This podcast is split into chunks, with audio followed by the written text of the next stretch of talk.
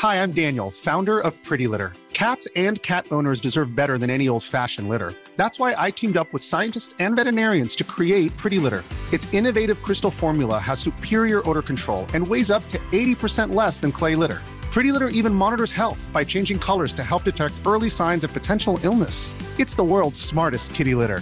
Go to prettylitter.com and use code ACAST for 20% off your first order and a free cat toy. Terms and conditions apply. See site for details. On today's Smart 7, Rishi does battle with the Lords, tensions rise across the Middle East, and much more. It's Friday, 19th of January, it's National Popcorn Day, and happy birthday, Dolly Parton. The Smart 7. It's news, but Not the news.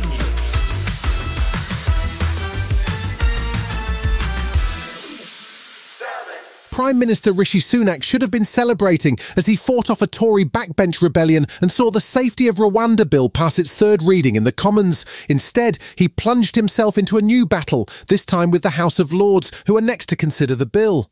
He held a most unusual press conference on Thursday morning, at which he urged the Lords to pass the bill swiftly so that he can still promise flights leaving to Rwanda this spring. The treaty with Rwanda is signed, and the legislation which deems Rwanda a safe country has been passed unamended in our elected chamber.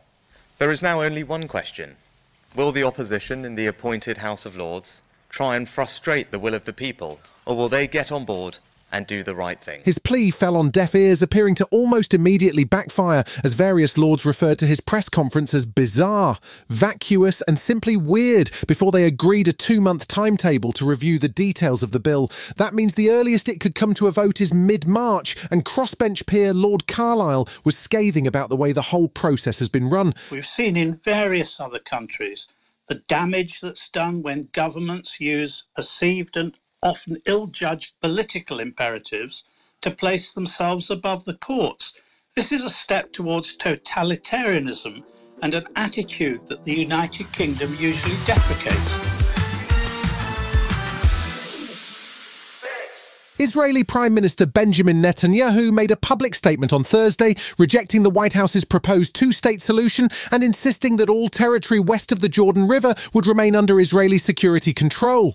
His remarks came in the wake of attacks launched by Iran on Pakistan and Kurdistan, which led to the death of at least nine people, including a British Iraqi citizen. Iran says the strikes were aimed at terrorists, but UK Foreign Secretary Lord David Cameron was warning of repercussions. The world is watching Iran and its influence over, over these proxies, but also the action it has been taking directly, uh, and that people will draw their conclusions from the actions that they are taking, and they should expect a very strong response. Pakistan responded with strikes on Iran, targeting what it claims are terrorist hideouts in the Sistan-o-Baluchistan region. But Pakistan's Foreign Affairs Ministry spokesperson Mumtaz Baloch says an escalation of tensions is the last thing they want. Pakistan uh, considers the people of Iran as our friends and brothers, and uh, we have no interest in uh, escalating any situation. Ukraine claimed credit for a drone attack on an oil terminal in St. Petersburg on Thursday as part of what it described as a new phase in the war. It came as Russian Foreign Minister Sergei Lavrov held his annual press briefing, which went on for three hours as he shared his views on various topics relating to Russia's war in Ukraine. He criticised the newly signed security agreement between the UK and Ukraine, calling it half baked, and suggested that Ukraine will not be able to decide when or how to end the conflict because the US is calling the shots. He also said Russia can no longer trust the West and spoke about what he described as the benefits that the war had had for Russia and its people. The special military operation has unprecedentedly united our society and helped to purge it of people who, in general, did not feel that they belonged to Russian history and Russian culture.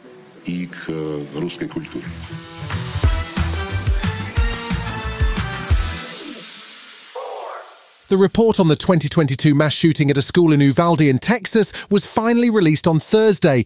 Dozens of people were killed and injured during the incident, which saw an active shooter locked in a classroom with children and teachers for over 70 minutes, even as 400 police officers gathered outside. 19 children and two teachers were killed, and US Attorney General Merrick Garland described cascading failures of leadership, decision making, tactics, policy, and training. He said he'd spoken directly to the survivors and the families of victims and apologised, saying their loved ones deserved better. I also told the families and survivors how deeply sorry I am for the losses they suffered that day and for the losses they have suffered every day since. I told them that the priority for the Justice Department in preparing this report has been to honor the memories of those who were taken from them. Still to come on today's Smart 7, more shocks at the Australian Open and the Traitors loses a queen. Right after this. Hi, I'm Daniel, founder of Pretty Litter. Cats and cat owners deserve better than any old fashioned litter. That's why I teamed up with scientists and veterinarians to create Pretty Litter. Its innovative crystal formula has superior odor control and weighs up to 80% less than clay litter. Pretty Litter even monitors health by changing colors to help detect early signs of potential illness. It's the world's smartest kitty litter. Go to prettylitter.com and use code ACAST for 20% off your first order and a free cat toy. Terms and conditions apply. See site for details.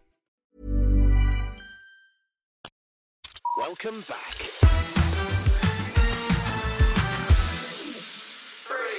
There were some more big shocks at the Australian Open on Thursday, with third seed and last year's finalist Elena Rybakina knocked out by the unseeded Anna Blinkova of Russia. Another former finalist, Daniil Medvedev, had to rally from two sets down to come back and claim a win that sees him through to the third round. The UK's Cameron Norrie also had a five-set battle, but came through against Giulio Zeppieri and is now the last remaining British player in the contest. It was bad news for Emma Raducanu, who lost two sets to one to China's Wang Yafan. Speaking afterwards, Raducanu said she was struggling with what sounds like a nasty stomach bug. Physically, body wise, I felt fine. It was more just like throwing up in my mouth. And then after the match, it was, it came out. But now I'm okay. And um, yeah, I'll get over it. You know, it's it was it just sucks with the timing.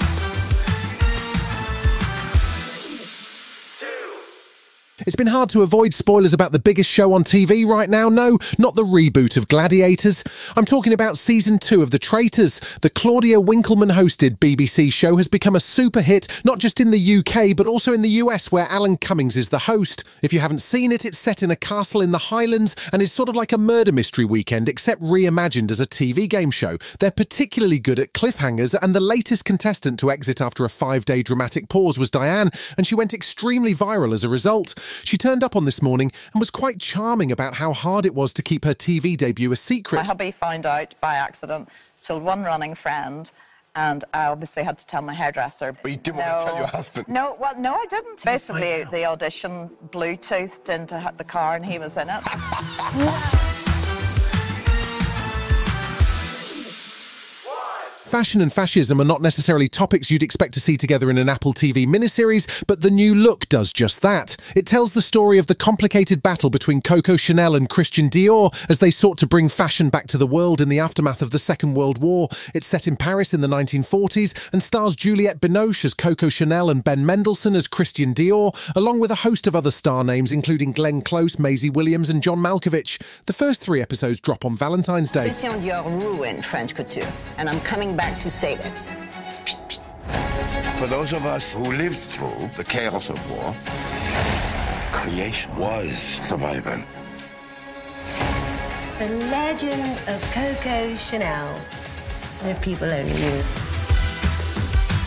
You've been listening to The Smart 7. We'll be back tomorrow at 7 a.m.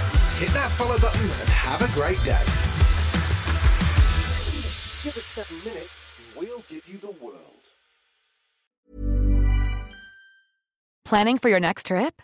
Elevate your travel style with Quince. Quince has all the jet setting essentials you'll want for your next getaway, like European linen, premium luggage options, buttery soft Italian leather bags, and so much more. And is all priced at 50 to 80% less than similar brands.